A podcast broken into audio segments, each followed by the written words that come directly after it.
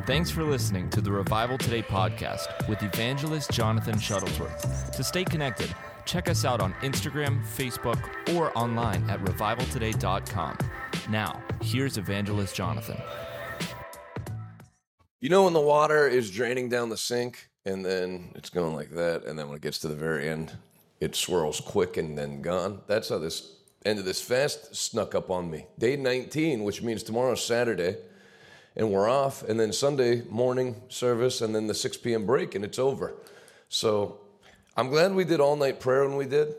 Before I had a church, and um, the setup was different sometimes these things would go by and you thought you had 21 days in the beginning and you were putting things off and you're thinking one, one night i'm going to pray pretty late and then before you know it the 21 days was over so the, the good thing is we did take a lot of time to pray during the fast which is what gives value to prayer and um, i'm happy with it i'm happy with i'm happy with what has transpired during the fast so yesterday i don't know who covered for my broadcast but we were in uh, Dallas, Texas, to go on Daystar for the second time in eight days, which is a big deal.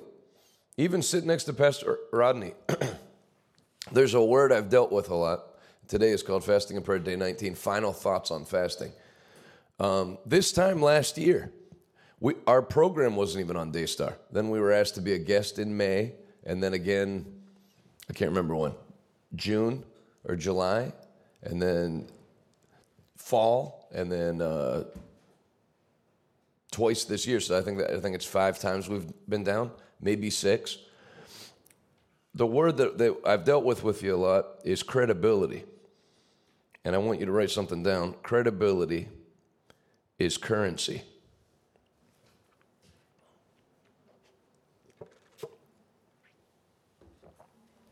If somebody, this isn't a veiled threat to anyone who works uh, at Revival Today, but if, if one of the assistant pastors ends up leaving our ministry and um, not on good terms, they just decide to leave. If, if they tell somebody they're a pastor, they say, Where, where are you from? Well, we were working um, at Revival Today. And somebody knows me, and then they know I never mentioned them leaving.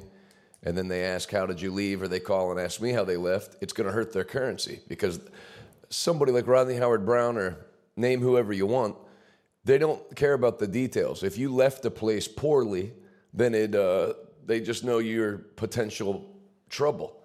That's why you should be careful introducing yourself to somebody by telling all the problems you've had. By the time when somebody meets me and they say, um, "We were at a church and then we got fired," you know that we didn't. The senior pastor had a problem with us, so then we went to this other ministry and then they they weren't paying us what they should. I'm thinking, okay, problem, problem, and then we'd like to come here. Like, mm, I'd like you to go somewhere else because your credibility speaks about what kind of person you are. Every place, you can learn this from the life of Joseph, every place that you go, you should thrive. Not saying nobody will hate you there, but you should have a thriving aspect to you, or even in the midst of people hating you or wanting you to not succeed, you succeed and you leave places well. You know, we had to send a couple out of our church. They came to church one day, we knew they had a young baby. They came to church with no baby. So I said, Where's your, your, your, your baby? Somebody asked them. Oh, we, uh, we, we left them. They found out they, they were like, I can't remember where they were. They were not with them. So they strictly told them, you have to bring your, your child with you. You can't just leave a, a baby somewhere and then come into church. You can't leave a baby in a lobby. These are things you don't have to tell a golden retriever. And then they did it again. Baby didn't go to sleep till late, so we left him back in the room to sleep and we came to prayer. Okay, get out of here. I don't want you here. You have, a, you have an intelligence level of around IQ like 51, 55. You're brain dead. I don't want you here. Why am I bringing this up? because you should not fail. Some people, they just fail everywhere they go. They never finish anything. They're out of Bible school after a year, after a year and a half. They don't need Bible school. Final thoughts on fasting. Let me just tell you the arrogance of people who don't go to Bible school. I feel the pastor. I want to. I heard Jonathan that you want to start churches all over the country. I want to take one of them. What Bible school did you go to? I, I haven't been. Um, I feel I'm ready. I feel you're not. It ministry must be the only profession that people think they can just do with no training. You never have somebody show up at an FBO and say, "Hey, I see you have a citation five there. I know if somebody could just flip me the keys. I feel called to be a pilot, and I just feel to fly it." You'll die, and they won't give you the keys because there's certification to go into ministry. You can't, or to, to pilot, you can't just launch into it. You can't just be a lawyer. You can't just practice medicine in your house. There's a system in every profession where you have to apprentice with someone, you have to show that you can handle the tasks before they license you, before you can call yourself a carpenter. There's, there, it's a crime to call yourself a, a some professions and you not have the, the proper paperwork or abilities. You call yourself an architect and tell somebody, I'm going to draw the plans up for your building, and you turn it back into them, and it's a Waffle House menu that you've colored in on the back. You're going to go to jail, or they can at least sue you. So I don't know why there are people that think they can just go into the ministry. Because think about it. Well, no, I, I don't feel I need to go to Bible college. Really? Why don't you? I went to Bible school. My dad is a preacher. Most of you know who he is. I lived in his house for 18 years. I heard many sermons. I went to Bible school. My father is a preacher's kid. He went to Bible school for four years. My uncle Ted went for four years. All my dad's brothers went. My cousin Teddy went to Rhema. We went to two different Bible schools. He, he went to Rhema. Had Brother Hagin teach him. Who are you? that you can just skip all the steps. Well, I, Smith Wigglesworth didn't go to Bible school. How many people have you had raised from the dead? All right, I'll, I'll make a deal with you. If you can get three people raised from the dead, you can skip Bible school. If you, can, if you can have a deaf school completely healed, and then even then, you know, Benson Idahosa that you've heard me quote, he had already started a large church in, in Nigeria and an Assemblies of God pastor that was there told him, You should go to America to Bible school for further training. He noticed his theology was, was bad or whatever.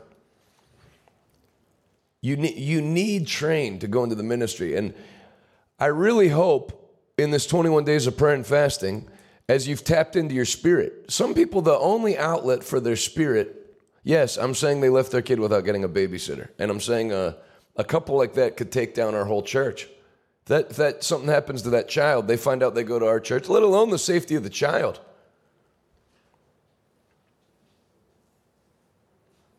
Somebody wrote a pastor that never went to Bible school. Great. There are outliers to everything.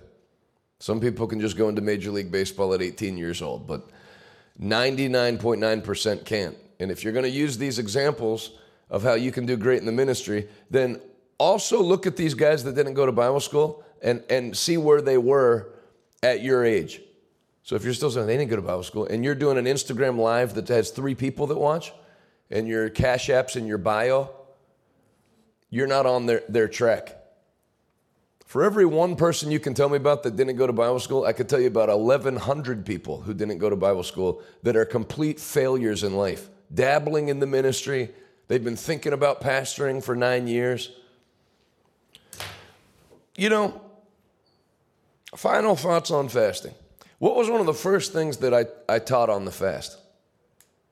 I taught how um, Jesus said in Matthew chapter 6 when you fast, wash your face and comb your hair. In other words, no one should know you're fasting. Your boss shouldn't say, You seem weak at work. Is everything okay? We're worried about you. We've been noticing you, are losing a lot of weight and you, your energy level seems low people shouldn't notice, other than the losing of the weight isn't controllable on, on a 21 day fast. But you should act in a way that, that you're not, yeah, I'm, I'm, you shouldn't get weird on a fast, is, is what I'm saying. So when we come to the end of this fast, I would, if you could get one benefit out of the, out of the time of fasting and prayer and tapping into your spirit, you should lose all the Christian weirdness out of you that makes you dysfunctional in society. I'm really happy about Revival Today Church that we don't have dysfunctional people, and if we do, they don't last very long.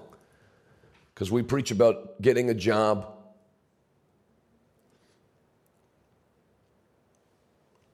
Paying taxes. It's not a commune. It, it, it's not a cult. So I want you, I want you, uh, and I have nobody in mind. Most of you don't have your real names as your screen names anyway.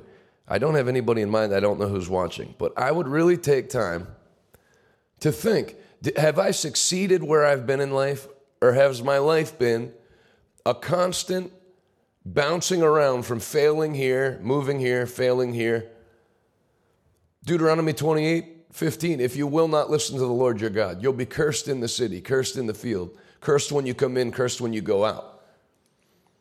If, if things have not been successful, I would look to come out of this fast and start making full proof of my Christianity by succeeding where I feel the Lord tells me to go, not from bouncing from place to place. Yeah, maybe you could tell me about somebody who left Bible college, and we have Bible college students in the studio. I haven't gotten wind that anyone's leaving, but I, uh, uh, you know, there's lots of young people in in the demographic that watch. You should finish what you start. I felt like leaving Bible college after year three. But you know why I didn't? Because it wasn't over. Finish what you start. Don't start a track record of quitting everything that you start. It'll bleed over into your marriage. Same way you leave Bible college because it feels like it gets hard, you'll leave your marriage when it feels like it gets hard. Be a person that sticks out the thing God calls you to do and succeeds at it.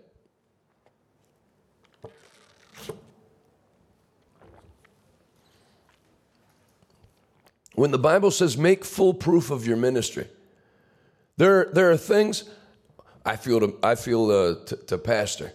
Okay, I, I'm going to pastor church. Who are you licensed with? Who are you ordained with? Well, nobody. You're off.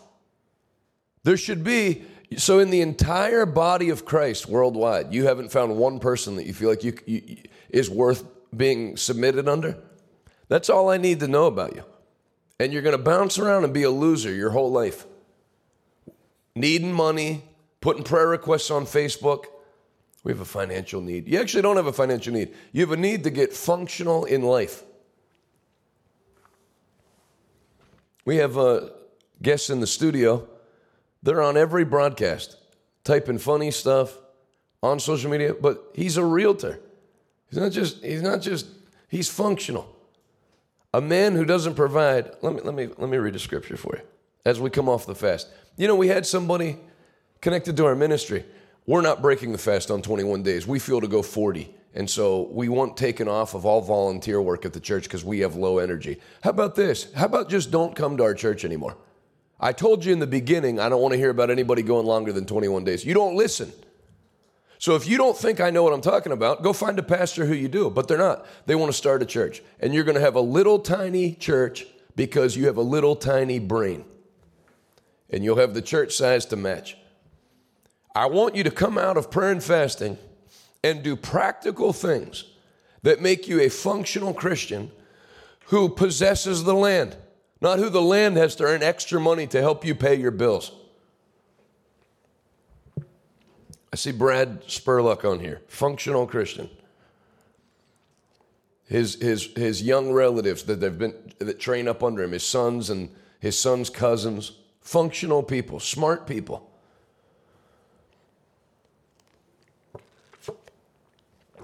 You don't have to be great in every area, but you should pick one area in life and master it.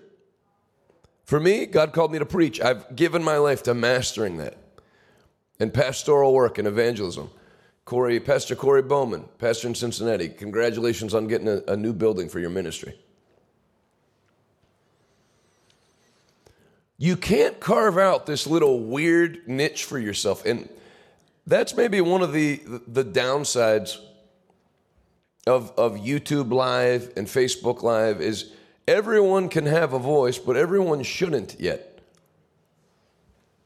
You know, when you're 18, and this is a, not a fake example, when you're 18 years old and you've never, you're, you're, you're just starting out in the ministry and you've decided to skip Bible college and you're doing a, a message on breaking demonic strongholds over nations, you're missing it.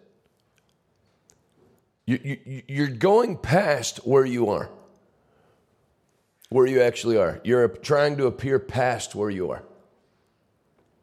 People should go to Bible school, not online Bible school, in person Bible school.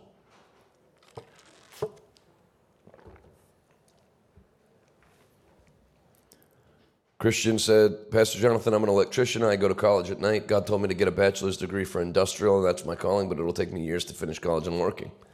Good. Take the years and finish it. It's better than taking decades of, of, of just going nowhere. Pick a track. You know, if you're in the, fur- there's somebody watching that's in the furniture business. The furniture business has a track. There, you can't just be by yourself with all these things in your head. You need to get around the people who do what you do and the people that are great at doing what you do. Oh, that's awesome, John. So excited to come to RTBI in September. I got accepted. That's great. Good morning from Guyana. Good morning. That's cool that people are watching that far away. On the okay, on a positive note, another young preacher that was at these fasting and prayer meetings. He said there was a pastor here tonight that invited me to come preach at his church.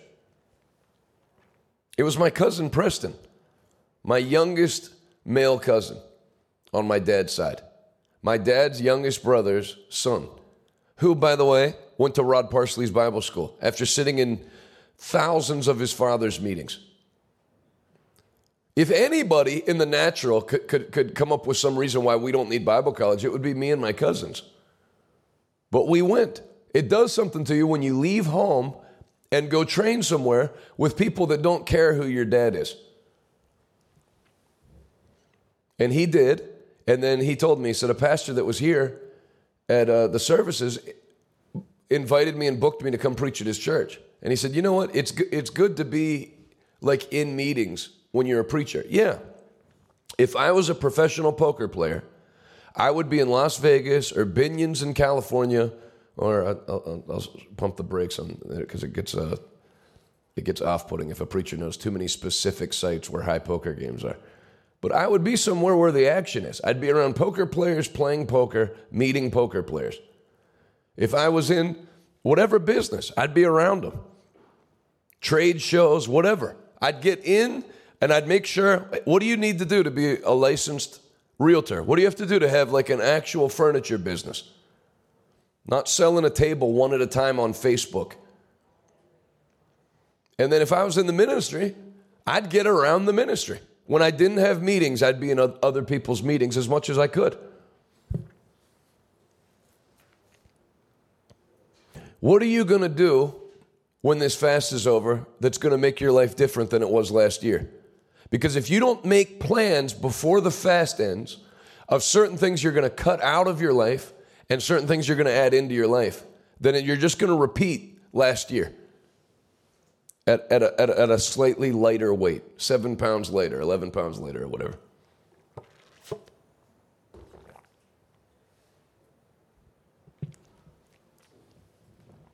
I want you to ask yourself that and write it down. What's something you're taking out of your life coming out of this? What's something you're adding into your life? And it can be more than one thing.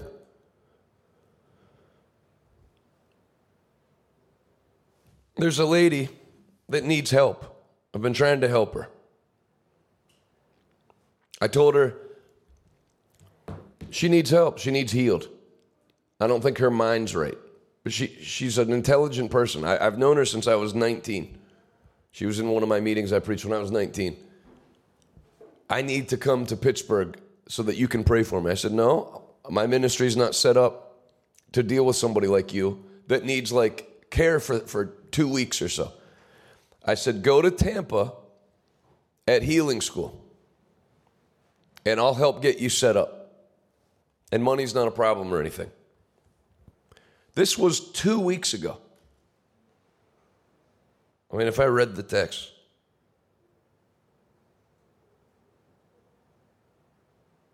January 17th. Let me scroll way back.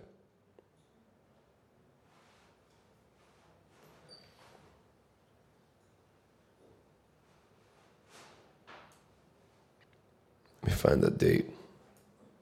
January 14th. What are we today? January uh, 20th. So this is about a week ago.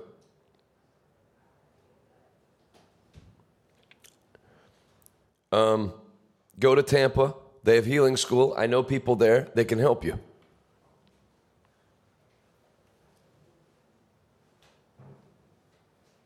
Um, I'm thinking about going to Buffalo instead. Okay, then go to Buffalo. I don't know a, a soul in Buffalo, New York. So you're free to go. I've told you where I can help you.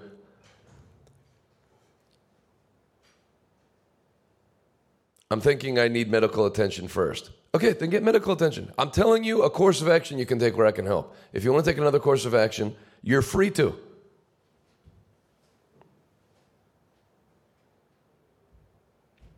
I need healing. Tampa has a healing school. It's the entire reason you would go, remember?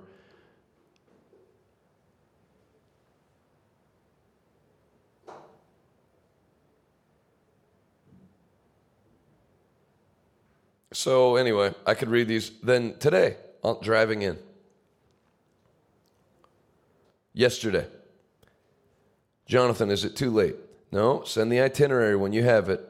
That's what I've there's a, send itinerary when you have it. Tell me your flight plan so I can have somebody waiting for you at the airport. That's what that's been the conversation for 2 weeks.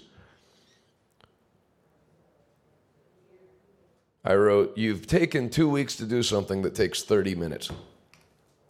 What is it? 1940? You got to go to the airport and and ask uh, any flights leaving out to Tampa. See, somebody help me. Can, can I get a gate agent? You just go. You go on Priceline and book a ticket. That's all you have to do.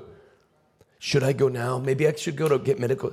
So, what I'm saying is, this is a microcosm of people that are in dysfunction. There's people that take, forget two weeks and three weeks, there's people that take 11 years to do something that can be done in one week. I'm thinking about getting my um, license. Then start the process. What's to think about?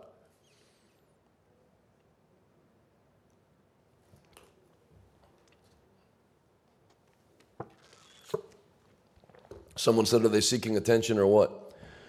I don't know. That's why I've basically been responding for the last week. Send itinerary when you have it. I'm starting to think that maybe this is a demonic attack. Okay, well, I don't. Great. Book a ticket. They'll deal with the devil down there. Send itinerary when you have it. That's all I've been texting back. And I'm not going to text any. I'm trying to help the person because I'm uh, uh, their mind's not right and they need help. And they're they're a very intelligent person, but I don't understand why you have people. You come out of this fast, there should be changes you make. What did we announce last Sunday at church? Operation 500. A plan to get 500 unchurched, unsaved people in our church established in our church. Not praise the Lord, we've won 51,000 people to the Lord on the streets, and then there's no one, there's nobody in the church. saved, established in the house of God. 500.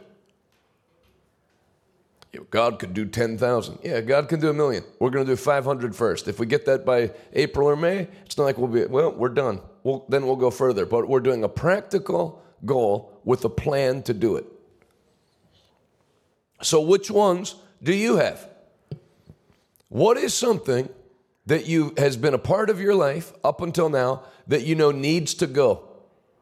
And then what's something that you know you've needed to add to your life that you haven't added, that you're going to add, and you need to do it? I'm talking like we break the fast Sunday night. It needs to be like happening Monday morning. If you wait a week, it, it'll it'll be another year. I don't know about you. I don't want anything on my prayer list or that I'm believing for now that I'm carrying into next year. I'm not doing it.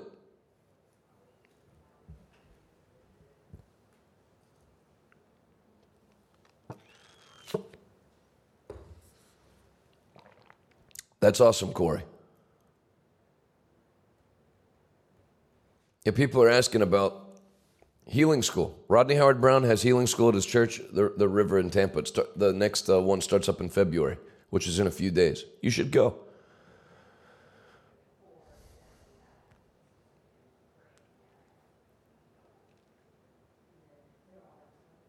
I was there in Tampa, smashed my vehicle, finished healing school, left. Powerful story.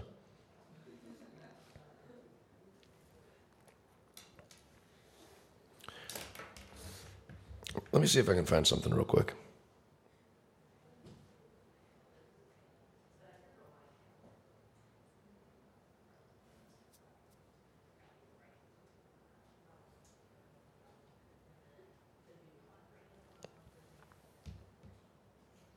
Which Proverbs thirteen eleven?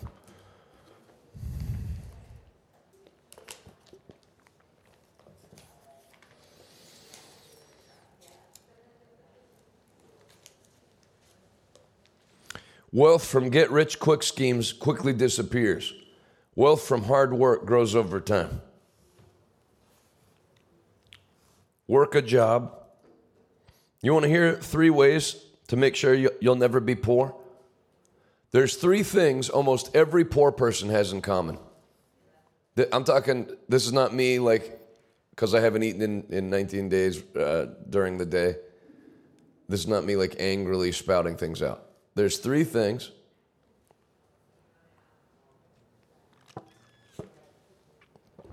that um, every poor person has in common. As far as these are not Christian studies, these are sociological studies that are true. They don't finish high school.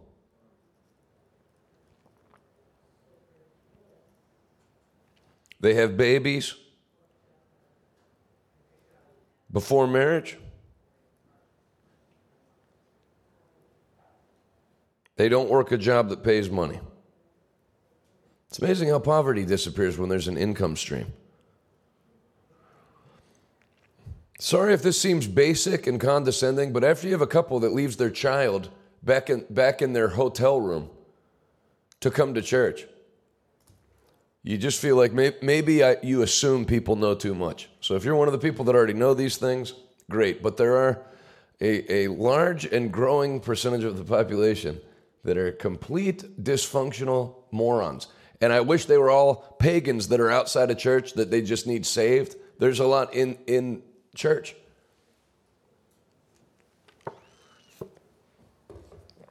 So if the, they don't have a job that pays money.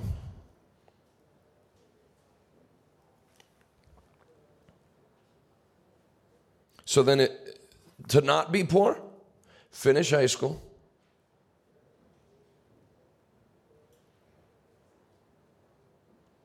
delay having children until after marriage. And I know the pro choice side of the United States thinks children appear in women's bodies by magic.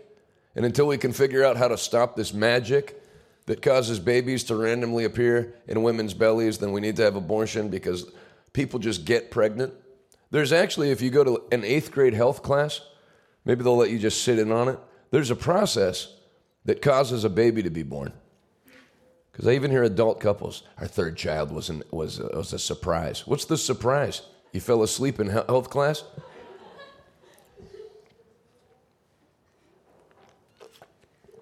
There are certain actions that if you decide to take them, you're rolling the dice having a, having a baby.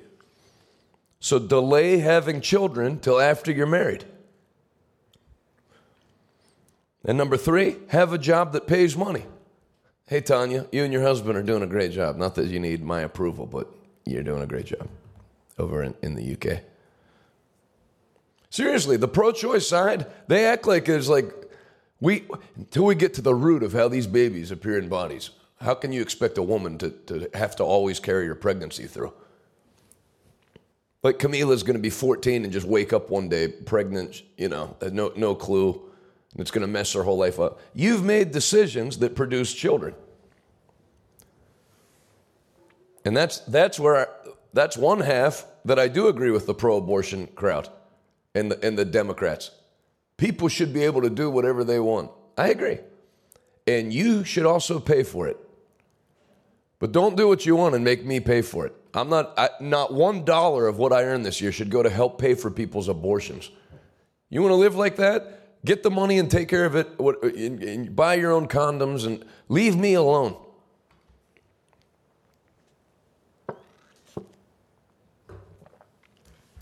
So, finish high school, delay having babies until after marriage, and uh, get a job that pays money. That's why I read Proverbs 13 11. Wealth from get rich quick schemes quickly disappears. Where's, there, where's all my friends that were trading crypto for their full time living in 2020? Where's all my friends that were doing NFTs? Bro, I'm quitting my job. So we'll make an NFT in the morning. We'll sell that thing for three grand by the afternoon. Where is it now? The, the traffic for NFTs on OpenSea, which is the app that you could buy them, is down 99.98%. You know why? It's not a it's not work. It's not a it's not a thing. It's a, it's a fake thing. I mean, just when people explained NFTs to me, it's like, I don't think this is going to be something that has long-term value. Bro, you can buy art and then you own that art. So then in the virtual world that doesn't exist yet, you can put that art up like in your fake house and then you have that art. Yeah, I don't, I don't know. I, don't, I, I think I'd keep your job at the steel factory.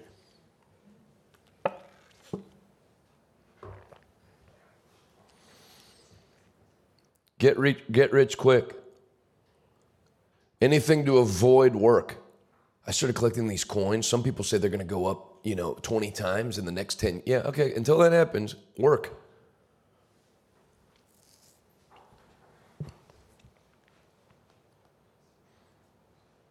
Where do you work? I just trade crypto. I bet you if you ask them now, they got to do something else. I'm not knocking, you know, if you want to get invest, I have stocks I've bought, I have crypto I've bought. I work. I got home at, at, two in the morning, not to sleep home, and, and, and I'm here and I'll be going all day, which is, I'm not complaining, happy to do it. To do what a preacher does. The sower sows the word. So, what job do you have that pays money? A job that pays money. I help my sister watch her son. If she's not paying you, it's not a job. You're running errands for somebody. A job that pays money, that you get a paycheck. That's an actual paycheck. I watched my sister's son, and she'll give me like a she gave me a gift card um, and then sometimes she'll give me like a hundred dollars. That's not employment. That's why we set up our bible college where people have to get a job. Because I, I think the last time i broadcasted was two, two days ago. And i pointed out parker. That's one of our students that's in the studio which i could point out a few of them. But i mean at 18 and then we don't have dormitories because the bible college just started I don't know though if I want dormitories. I like that people have to get a lease. And if you leave school now, you have to break a lease and you're going to have to pay rent at two places. It would kind of describe dormitories, you can just up and leave, no problem. And then I like that now an 18 year old young lady from Tennessee has secured a lease on an apartment in Pittsburgh and, and works. That turns you into a different kind of person, being in the workforce, being around unbelievers. I enjoyed when I was in Bible college selling mortgages and um, working at a telemarketing place, and I worked at a radio station all at the same time. I liked being around unbelievers. It got me a chance to, to practice out what I was learning, people to pray for.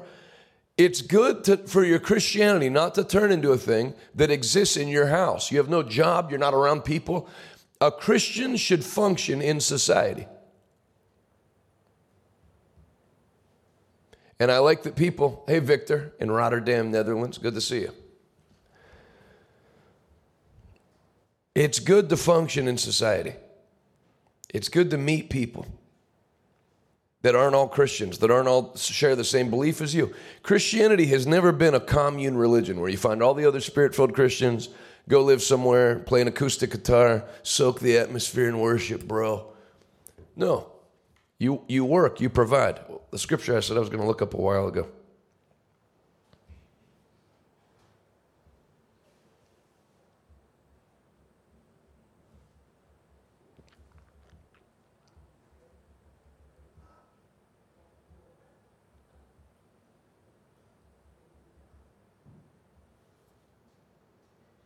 First Timothy 5 8.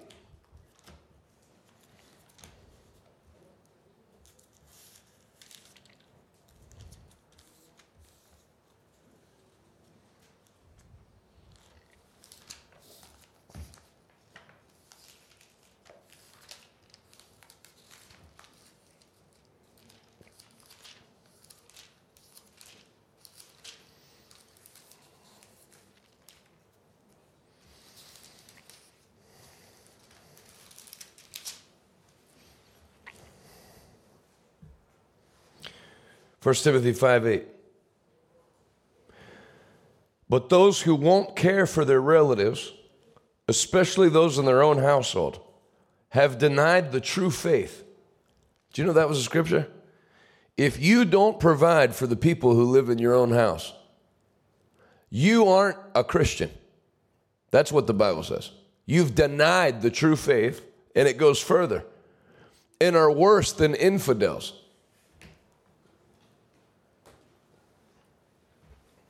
Let me see if Dake has a note on that.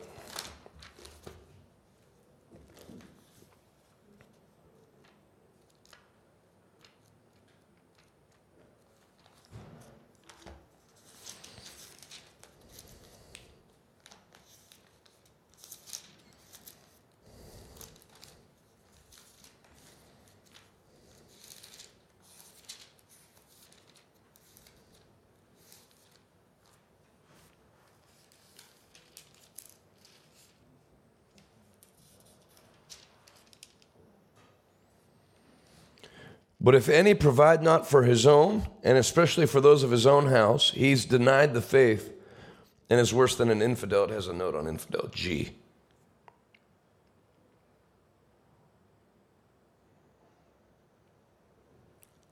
A faithless person, a person who believeth not.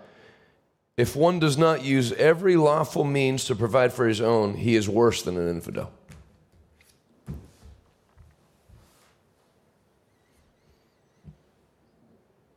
Sandra said, "Hey, a housewife is working for money. We help our husbands earn and make." Yeah, we're not talking. uh, We're not talking. But if you're by yourself, then housework's not an option for work.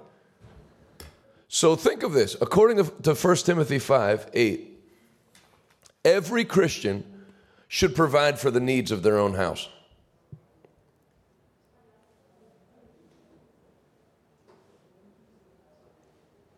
And let me ask you a question. If God's commanded you to do something, does he provide the power to do it or does he not provide the power to do it? I want to send something while I'm on this track. Might as well just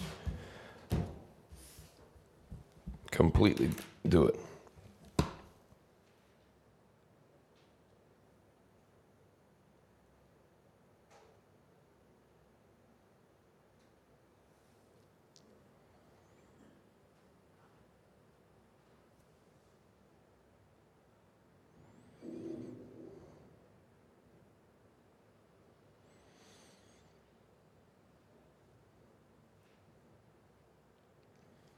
Let me see if I saved it on Twitter.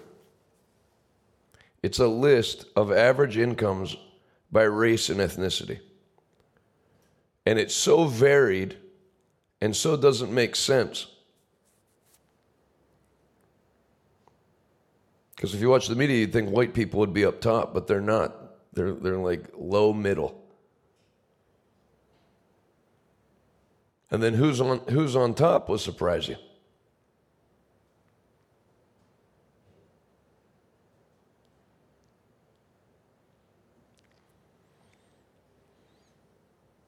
Whoever's in, the um, booth, grab me the list. Just just Google it real quick. It'll it'll come right up. Because I, I might not have saved it. Income by ethnicity. A guy that wrote a hit piece on our ministry wrote that Shuttlesworth has an, a very economic, a very um, ethnically diverse following, and he was surprised because the way I preach, he'd think it was just like nothing but white rednecks or hillbillies that follow me. So since we have an ethnic, I, I, this is going to show you that based on what group you're in, you're going to have to like think outside of your culture. I think uh, they're going to put it up, but Indian Indian Americans, I think, are, are, are top. So you Indian families, they're put, they're not they're, they're pushing. There's no kid in an Indian family that it's cool that they're they're thinking about dropping out of school or they want to be in a they want to be in a band.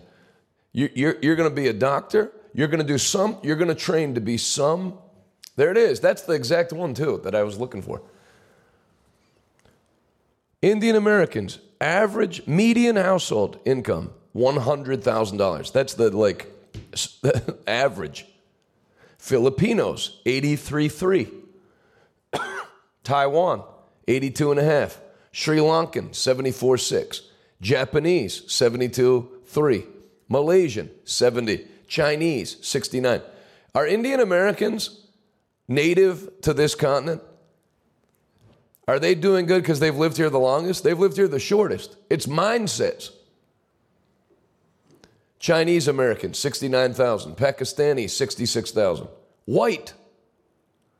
White privilege. Mm, I'd go Indian privilege. 59.9. Korean, 59.2. Indonesian, 57.5. Average American, 56.2.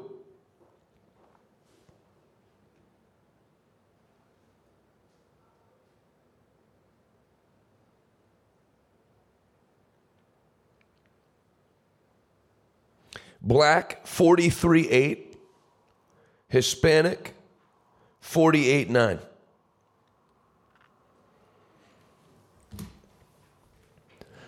I'm not a sociologist. But if, if black is the lowest, and I was black, which I'm not black, I have my makeup on from Daystar TV still yesterday, so I'm an orangish, weird tangerine type color. I'm, I'm of no race today, I'm of my own race. But if I was black, I would. How are things done in my culture? And obviously, I'm to have to do things differently to go up above that. Because if I go in the track of my culture, I'm headed for 43,000 a year. If I'm Hispanic and I go on the track of my culture, I'm headed for 48 a year. So I don't know. And I don't the last thing I want to do is make a bunch of generalizations. I was in a Hispanic barbershop one time. The whole conversation was about get your kid diagnosed. It was in Orlando. Get your kid diagnosed with something. See if they can find something wrong with them because then you get an extra disability check from the government. That's a track that's going to lead you to a low level because if you ever rise above that level, then you're going to lose all your income. So be careful. Who who has taught you to live? I'm asking you. And by the way, if you're a white person and you follow whatever track white people follow, it's only going to lead you about $10,000 higher a year than, than black families. So, most people, then, according to that, if you're not an Indian American, you need to think and act and behave and plan completely different than your family's taught you how to think, act, and plan. Shawnee said, I'm black and I'm at, about 90,000 a year.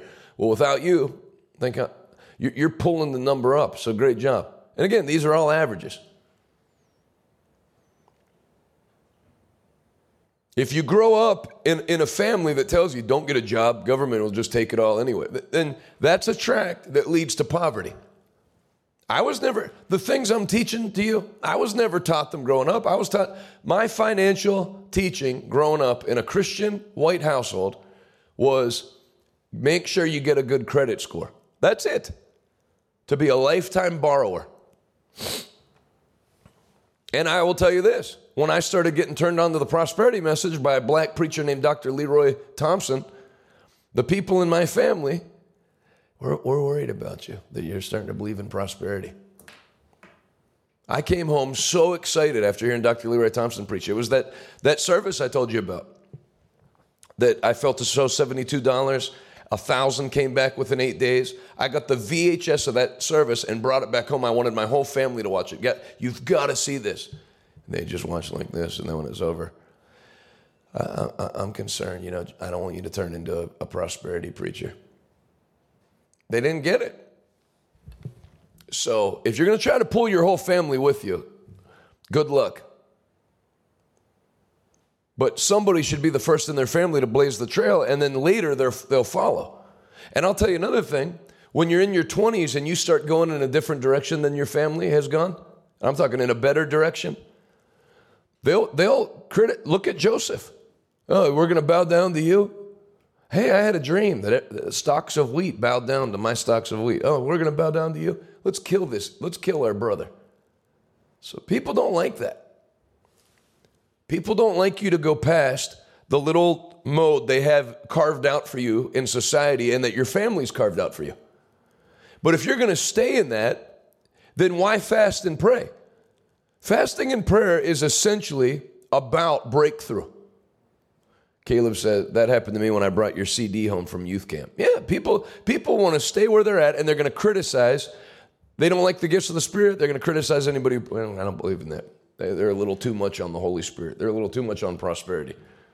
And that's how they stay where they're at. They reject any word from God that's, that's at a higher level than where they're at.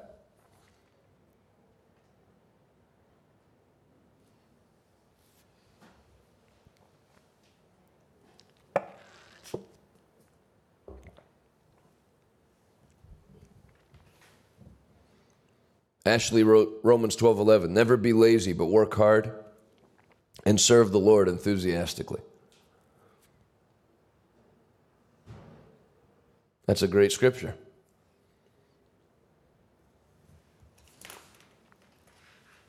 What did Joseph do when he got sold into human traffic when he was a human trafficked person in a foreign country?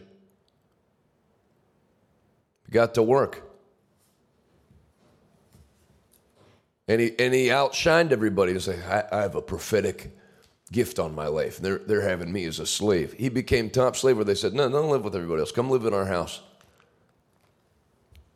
Then he gets sabotaged, goes to prison, becomes assistant warden. And then that all worked. All his work was training to become prime minister of Egypt.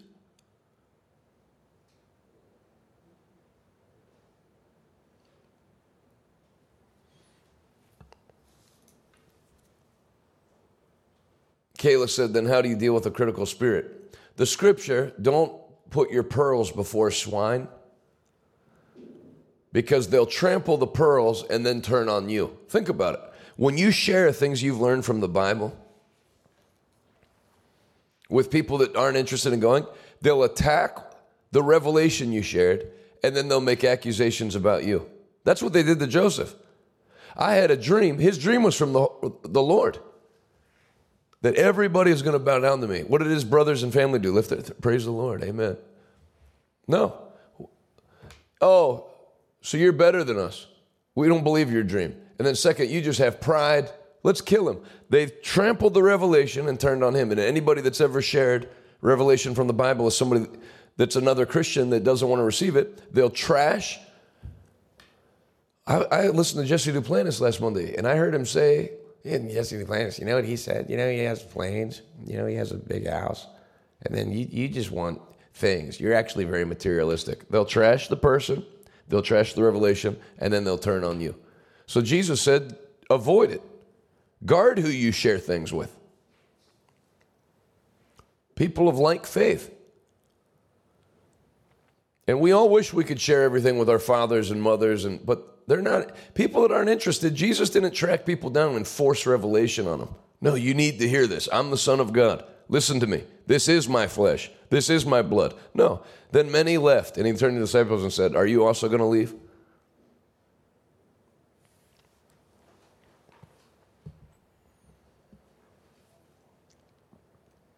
John said, My parents immigrated to the U.S. with nothing and retired after working for 30 years with a business worth millions. The principles work for everybody. Because if it has to do with being an immigrant or not being white, then explain how Indian Americans are outshining white people by $40,000. They've almost doubled their salary.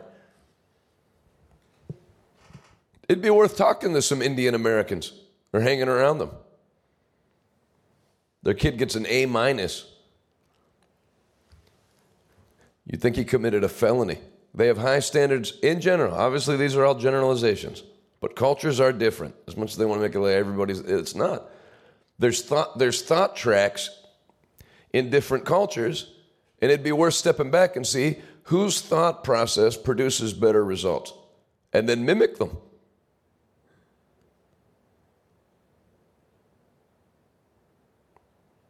You know, if you want to blame that you're in the inner city, the school systems there are bad for my kids, yeah, you're right. But maybe it's also not the best to take your 11 year old to a midnight showing of Scream 7. So there's ways people behave that produce different outcomes. And fasting and prayer for me, and I'm passing along today, is a time to reevaluate how you spend your days. Let me look for one more thing before I call it a day and we, we go to prayer.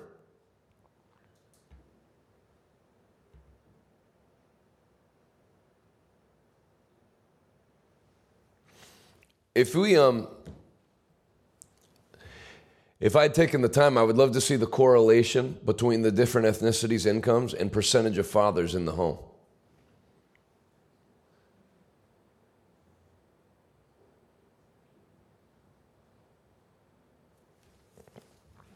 What was the thing I was going to look up finally? Oh, yeah, in my notes.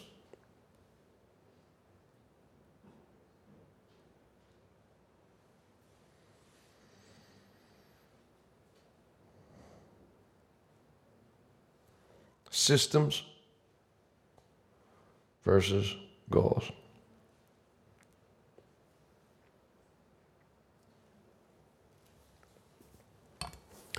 Where do you want to head in life?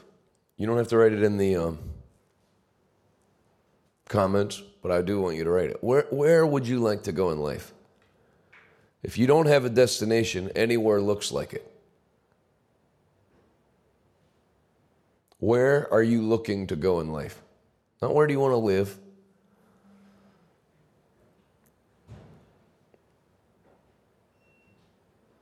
And then, second, Develop a daily system that will get you there.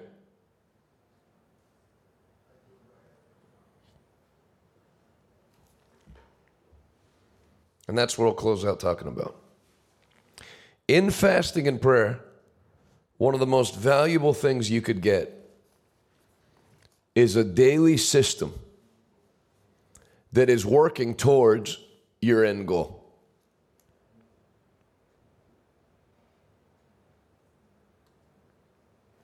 You know my daily system because almost everything I do is on air. I teach at 10:30 a.m. Prayer noon to one.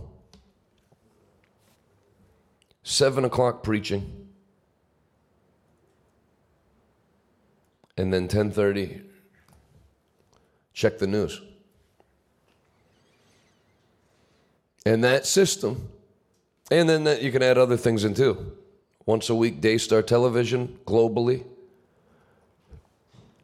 But I don't have to, that's not a daily system. But then there's other things I have going that are all getting the word out and connecting people to the church and to ministry.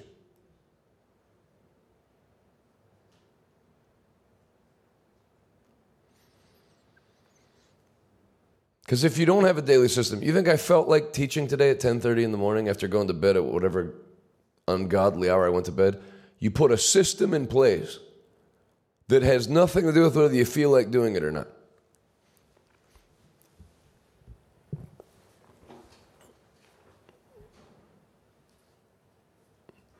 Can a Christian have demons? You probably can have a demon, you personally, of not being able to pay attention to the thing that's being taught on at the moment.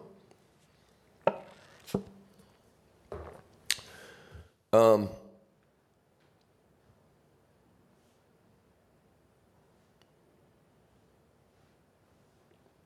so, what daily system are you going to have? I mean, uh, let's go more. Okay, so th- that's my teaching schedule. Then I meet with, with my personal trainer most days at 2.30 p.m. for 45 minutes. I feel like doing that about no days a year but it's a system to, to, to keep me mobile and, and uh, have physical strength and healthy. Seeing as most most sicknesses people deal with come from lack of movement. Not even diet. You know, if you're in a caloric deficit or burning the right amount of calories, they've done studies. One guy ate like Oreos and stuff like that, but he stayed in a caloric deficit and his blood pressure cleared up, which I'm not promoting eating that, but the it's the lack of movement.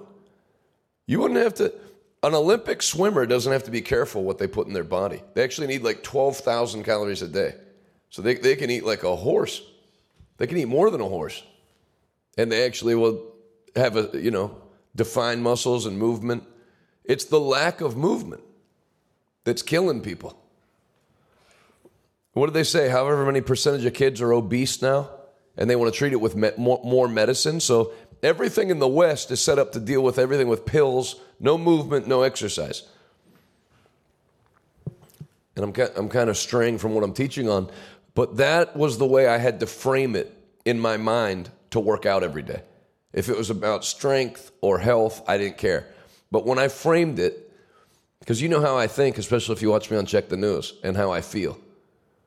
No, I didn't keep working out during the fast. I never have. Um, when I saw that there was like an FDA government plan to keep me from working out and to have me eat crap and drink Mountain Dew that I enjoyed and a bunch of other garbage foods that I enjoyed. But when I started to see it, that it's like a scheme to make me sick and make me have to pay for medicine, when I framed it in my mind like that, it made it it made me motivated to get a trainer and work out because for me, I, there's about two ways I can motivate myself. God has to specifically say it, or if I know if I know demonic people are working to make me do something, then I enjoy going in the opposite direction. And when I saw it that way, that working out is like a middle finger to the World Economic Forum and the FDA and the, health officials that locked us down, then I could motivate myself. So frame things how you have to frame them in your mind to get you motivated.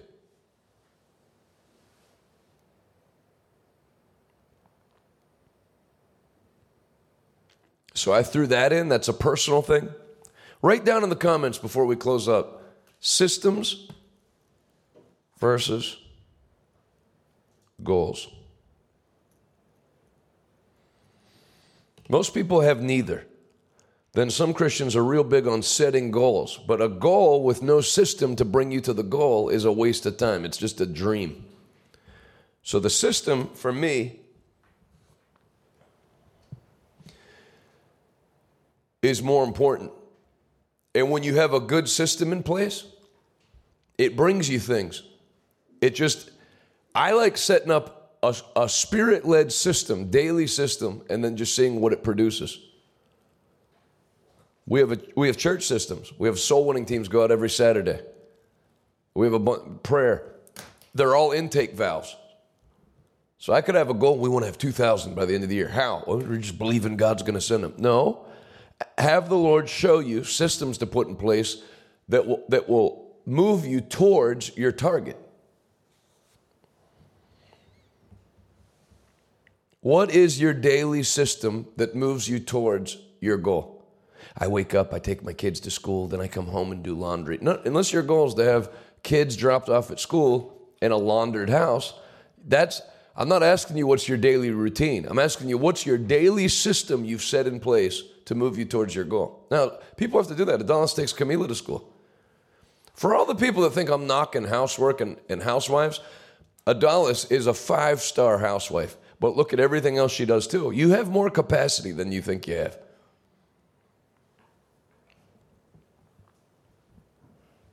I, you know, there's a lot of laundry at my house. What are you hand washing it?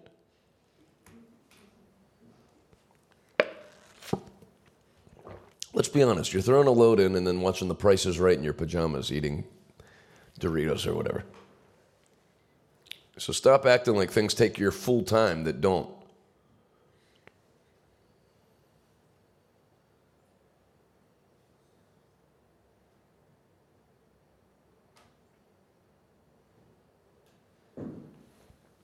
I don't know what Bob Rodgers said last night. Somebody said Bob Rodgers said what we're doing is a half fast. If you want to call it that, I've already told you why we're doing 6 a.m. to 6 p.m. and it's a Bible fast.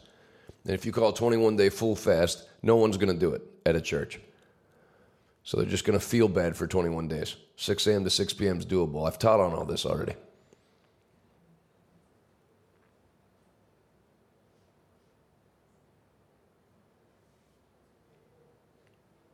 And I mean, I know this is like the sixth time I've said it, but I'm telling you. Do you know when I started going to the gym? The week after we finished the 21 day fast back in 2018 or 19. I thought that's missing. That needs to get added in. I gave myself a week to eat and kind of like get, get a little nourishment back and then went to fast. I mean, then went to work out. If I'd have waited two weeks, I'd have never done it. And I had made up my mind about it on the fast. Called LA Fitness, booked a trainer, all that stuff while on the fast. Your February 1st this year should look nothing like your February 1st last year. There should be at least one different thing. There's a five day work week in America, which gives you a sixth day to develop something that moves you towards your goal. I want you to write this down. While you're waiting for your dream, work.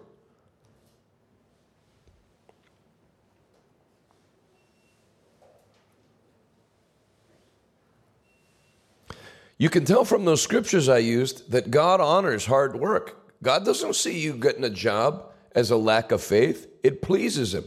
You know what God sees as a displeasing lack of faith? Is posting on Facebook, I don't know how I'm going to pay my rent this week.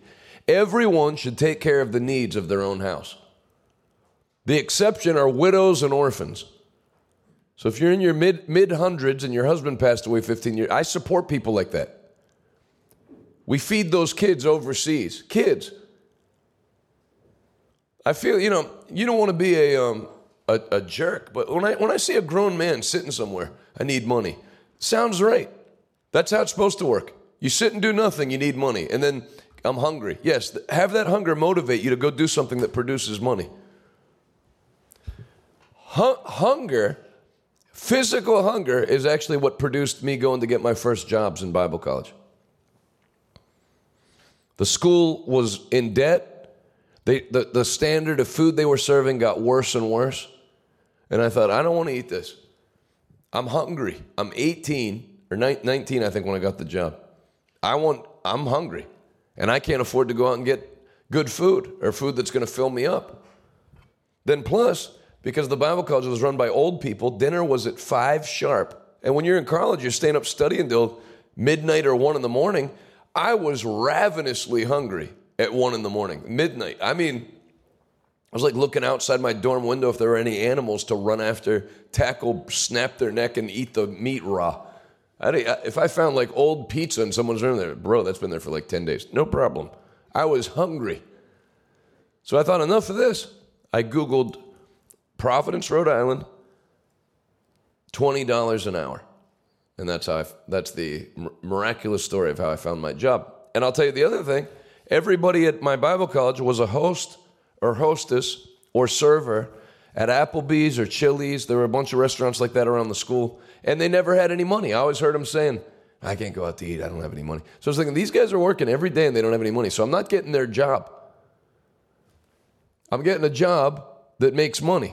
Surely in this city there has to be one. And I was the only one from my Bible college that worked at that place. There were places everybody at Bible college worked. I went to another place. I'm trying to inspire you to do that. Do something different than your family. Or you're going to be, unless you want to be, now if your family's billionaires or 100 mil, or they, they, they own 40% of the Milwaukee Brewers, they've done very well, then, then, then repeat their steps. But even with me, my dad was a 10, five star role model of, of evangelism. But I, I've added things in to go further, and it's made him proud that you went, you know, he was concerned in the beginning, but when it worked, he's proud now. What are you going to do differently this year? If your church is the same size when we're having this fast next year that it is right now, you, you're, something's wrong. If your business is the same size, something's wrong. Growth, increase, they're not just things to shout and dance about. They're things during prayer and fasting to get a plan. How am I going to spend my days? If you don't order your days, someone else with an ordered day will order yours.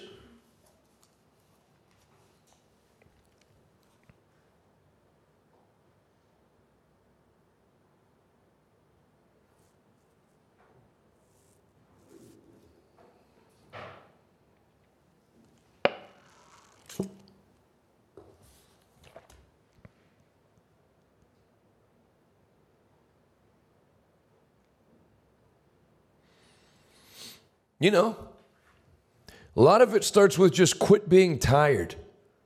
I'm tired. Well, wake up.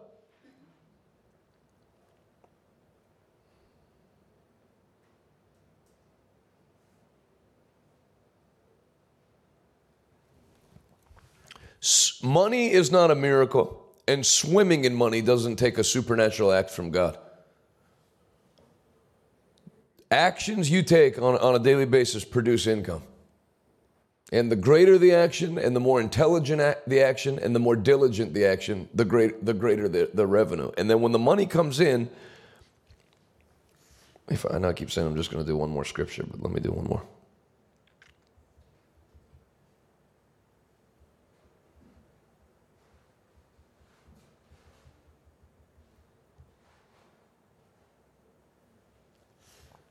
Ecclesiastes 10:19.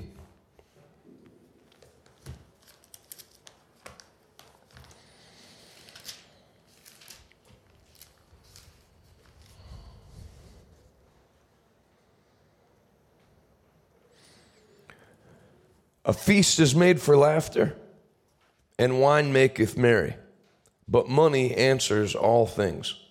Who would have thought that was a scripture verse? In a lot of denominations, if I said true or false, there's a verse in the Bible that says money answers all things. All false. But it's there.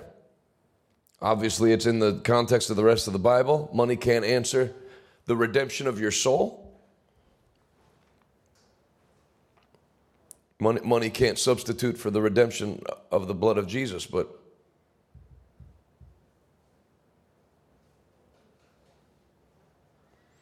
There's very few things that you face in life that can't be solved by money. I know that sounds very unspiritual, but it's in the Bible and it's true.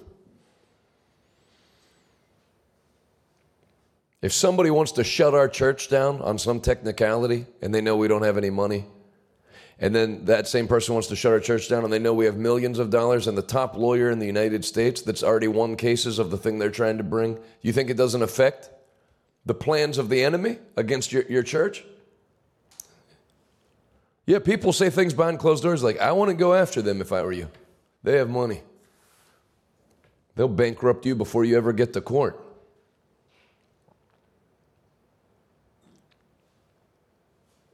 Money's the difference between praying for a car and buying a car. Ecclesiastes 10:19. So I know I've talked a lot about money because Jesus talked a lot about money. And going into this year, stop just earning the same salary. First of all, if you're not earning a salary, that would be a great thing to add. That would be a testimony for 2023. I used to live on government assistance, or I just, whatever, you know, I didn't have much money, and I I, I got this employment and I'm doing great. And watch the Lord. You know what you're doing? Deuteronomy 8 18. I am the Lord your God who, it is the Lord your God who giveth thee power to create wealth. You're giving God, He didn't say, I give you wealth, I give you power to create wealth. So you're giving God a place and a vehicle to bless you in, which most Christians never do. There's no way for God to get blessing to them, they don't do anything. You doing laundry and watching the prices right, you're making it difficult on God. But you get out. And I know I know I've used a lot of like negative and bad examples. You know, I have other Christian friends. Series 7 stock trader, top in his company, realtor, top in the company. Realtor in the in the crowd that, that's on top. Another one I know in Texas, I think the top woman in that group in the country. Christian. Get in something and be the best and not, not crypto a, a thing, like with a building and people. Not some imaginary space cadet charismatic world. Just believing that the wealth of the nation is going to come into my hand. Yeah, okay. You're like a half step from the mental institution. You can believe that, but then get some action behind it.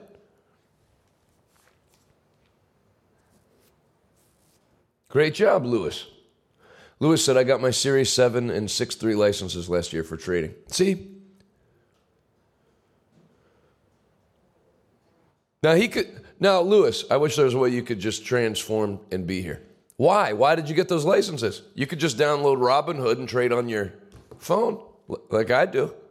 Why did you go and get Series 7 license? And that are serious licenses that you have to pay lots of money to get. Why did you take steps to become a high level, recognized professional trader? What Lewis said is what I'm trying to get you to do. Whatever you're doing, get in the actual flow that makes you a professional in that field. I went to Bible college. I got licensed. I got ordained. And I, no, nobody's got to license me, bro. The Holy Ghost licensed me when he called. Okay, let me know how that works out. Make full proof of your ministry. There's people you need to get around.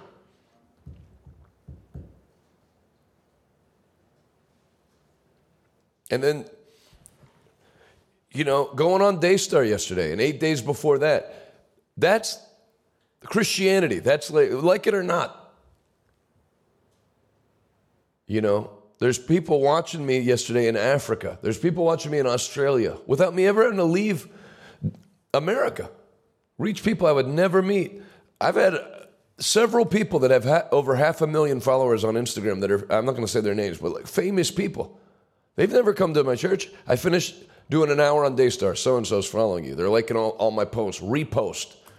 NFL players reposting teachings I'm doing now on YouTube because there's, there's a, a road to get on in whatever profession you're in.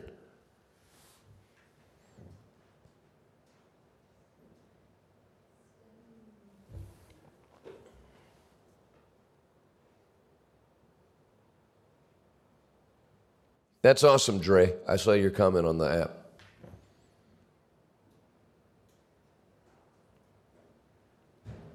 You know, it, Dre said, I'm Native American. My wife and I have been blessed making between 140 and 150,000 a year, which I don't know what the average is for Native, but I know that would be much higher than the average.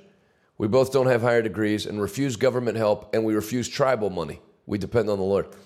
It might not be the worst program one time to bring somebody in like Dre, that's a Native American, bring someone who's black, bring somebody who's Hispanic, and talk about things in cultures that limit forward advancement.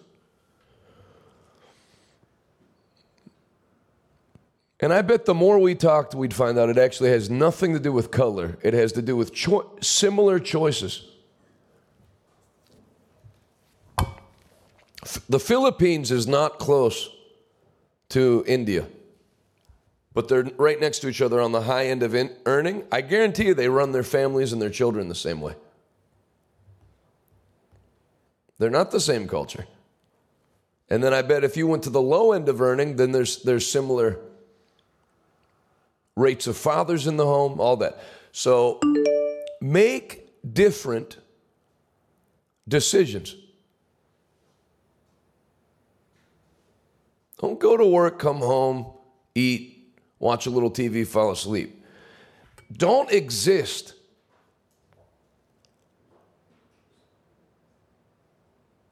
dominate. So, what does that look like? Because I even almost hate saying don't exist, don't eat. Yeah. But then, okay, which is true, but like, then how? What are you, how are you going to spend your days?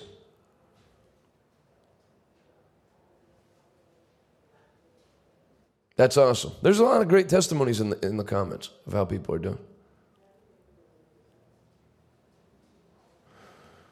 Barry said, Did you look to go somewhere or did you just go look to preach the gospel? I, I went to Bible school. I preached while I was in Bible school and I didn't drop out till I was finished.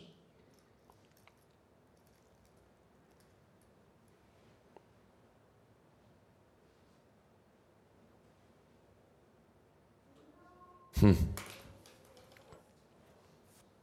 Yeah, maybe I'll set that up. That would be an interesting talk. You know why? I'd be interested in it because I don't have any preconceived thoughts. No one cares about race less than me. I don't care. I could name you 10 people of every skin color that I don't like.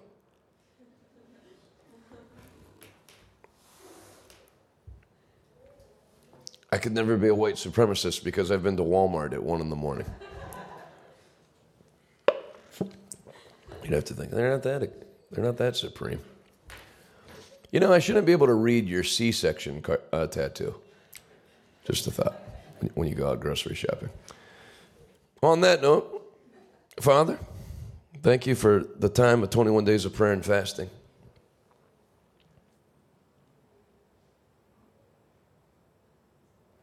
Thank you for speaking to our spirits. Thank you for your word that says, as many as are led by the Spirit, they're the sons and daughters of God. Help us. Thank you for specific instructions and specific plan.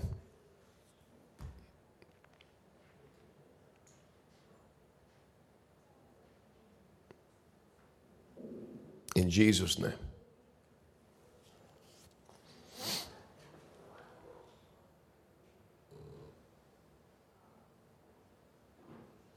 Amen. Show me an emoji hand if you have received a specific instruction from the Lord during prayer and fasting of either something to remove, something to add, or both. I hope you have. If you haven't, we got the last set of three days today, Saturday, Sunday to press in. Get it. Put it into action before the fast is over. Your flesh rushes back in full force when the fast ends.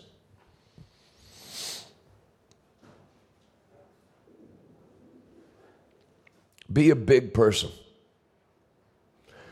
I might do that that race um, race and economics roundtable discussion, but I just got to give some thought to it because, I mean, how do you even? You'd have to have several people from every race because it's not people's experiences aren't. You know, you talk about like being white. A white person lives in rural Alabama and a white person that lives on the east side of Manhattan, they might as well be one purple and one one orange. There's two different. Just you know, people so, how would you talk about being Brazilian? How would you talk about being Indian? And uh, somebody from India that grows up in the bush in India and somebody that grows up in Mumbai, it's two different worlds. So, I don't know. It's almost like you'd need, you'd need like a bunch of people from each group.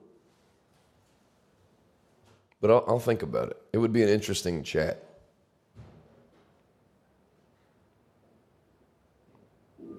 Yeah, that's a good point, Marissa.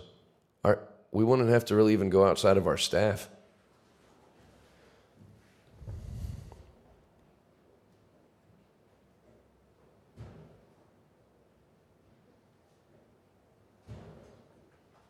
All right, give you a final chance on these, man, hard to believe. Final chance on these daily broadcasts during the prayer and fasting to sow a seed. I know people have already sown their best seed, quite a few, but then you got new people coming in all the time people that joined the fast week three that didn't even know about this going on. Don't let the 21 days of prayer and fasting go by without making a move financially in the kingdom of God. Here's the ways to give.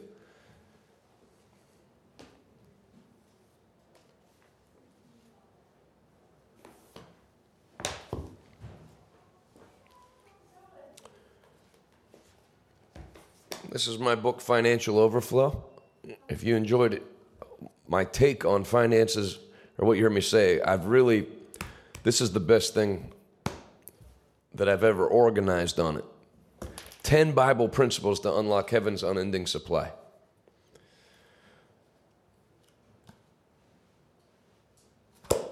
I'll send that to everybody that sows a seed of any size today. Anyone that does a thousand or more. I will sign this new this is my newest book, Understanding the World the World in Light of Bible Prophecy. I'll send that to you. Thank you for your generous sowing into the kingdom of God, standing with us as God continues to open huge doors to preach the gospel, pray for people, all that stuff. Seven o'clock tonight is going to be a blowout service. I know there's people coming in from all over the place.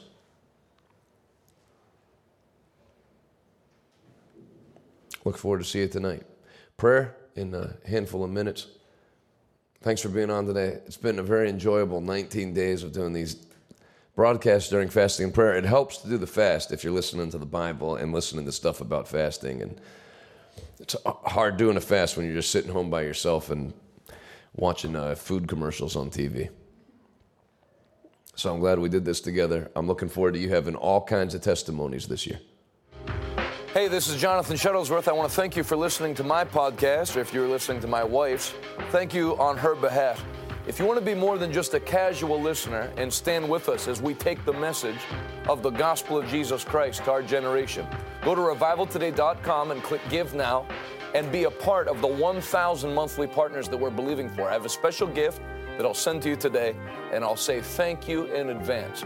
Until next time, thanks for listening. See you later.